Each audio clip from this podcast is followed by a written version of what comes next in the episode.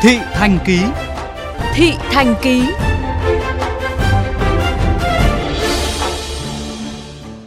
Quý thính giả thân mến, Hà Nội hiện có hơn 1.570 chung cư cũ có tuổi đời từ 40 đến 50 năm.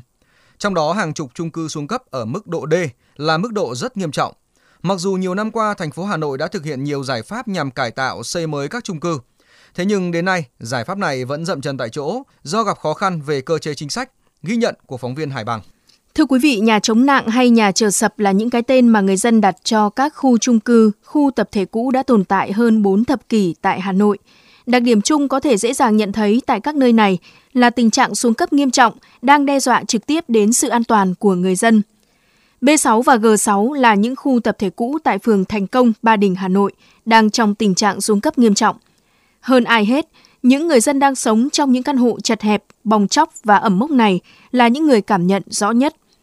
Để có thêm diện tích ở, hầu hết các hộ dân đều tự lắp các chuồng cọp hoặc làm gác xếp bằng bê tông ngay trong nhà mình.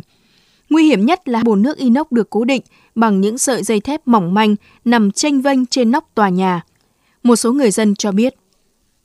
Cũng quá là xuống cấp, bên quản lý nhà ở ít đến để mà kiểm tra rồi là sửa sang lại kết cấu nó không còn chắc chắn nữa thì nó có thể bong chóc các mảng là một này hai thậm chí nó còn ờ, dẫn đến mà ờ, cả sập là cũng ờ, vẫn có những nguy cơ Tại khu tập thể 3 tầng thuộc tổ dân phố số 13 Nguyễn Trãi, Hà Đông, Hà Nội, tình trạng nhà xuống cấp cũng đang khiến hàng chục hộ dân tại đây nơm nớp lo sợ. Được xây dựng và đưa vào sử dụng từ những năm 70 của thế kỷ trước, khu tập thể này từng làm nơi ở cho gia đình lãnh đạo các ban ngành của tỉnh Hà Tây cũ. Trần được làm từ tre, nứa, gỗ, chát vôi và cát. Theo thời gian đã xuống cấp rất nghiêm trọng, bong ra từng mảng, chờ cả khung, thậm chí không ít lần đổ sập xuống đầu người dân. Khu vực hành lang các tầng cũng chẳng khá hơn, dù người dân bỏ ra hàng chục triệu đồng để gia cố lại, nhưng cũng chỉ được ít ngày rồi lại xuống cấp. Người dân tại đây cho biết. Sập mái ấy, bây giờ tôi đang ngủ mắc cái màn, nó sập hết cái mái bằng cái chiếu ấy, nó sập xuống người. Chúng tôi lo sợ nếu như lo bão bùng như là trong miền Trung thì đây thì nó sẽ đổ vỡ, sập trên này là mái ngói, dưới chúng tôi phải lắp tôn ở dưới này. và đây trồng nẹp, à, cho đinh ốc vít vào trong ấy thì chúng tôi mới ở được. Không là nó mưa như người dân. Nguyện vọng của chúng tôi với tất cả mọi người mà người ta thì người ta muốn là đập đi xây lại từ lâu rồi chứ không phải đến bây giờ. Thống kê cho thấy Hà Nội hiện có 1.579 tòa chung cư cũ xây dựng trong giai đoạn 1960 đến 1980. Đây cũng là địa phương có nhiều chung cư cũ nhất. Chủ trương cải tạo, sửa chữa chung cư cũ của Hà Nội được khởi động từ năm 1999, nhưng sau hơn 20 năm, kết quả của chủ trương này cũng chỉ dừng lại con số khiêm tốn là 11 trên 1.579 chung cư được cải tạo. Trước thực trạng bế tắc này, thời gian qua, thành phố Hà Nội đã xây dựng đề án cải tạo xây dựng lại chung cư cũ.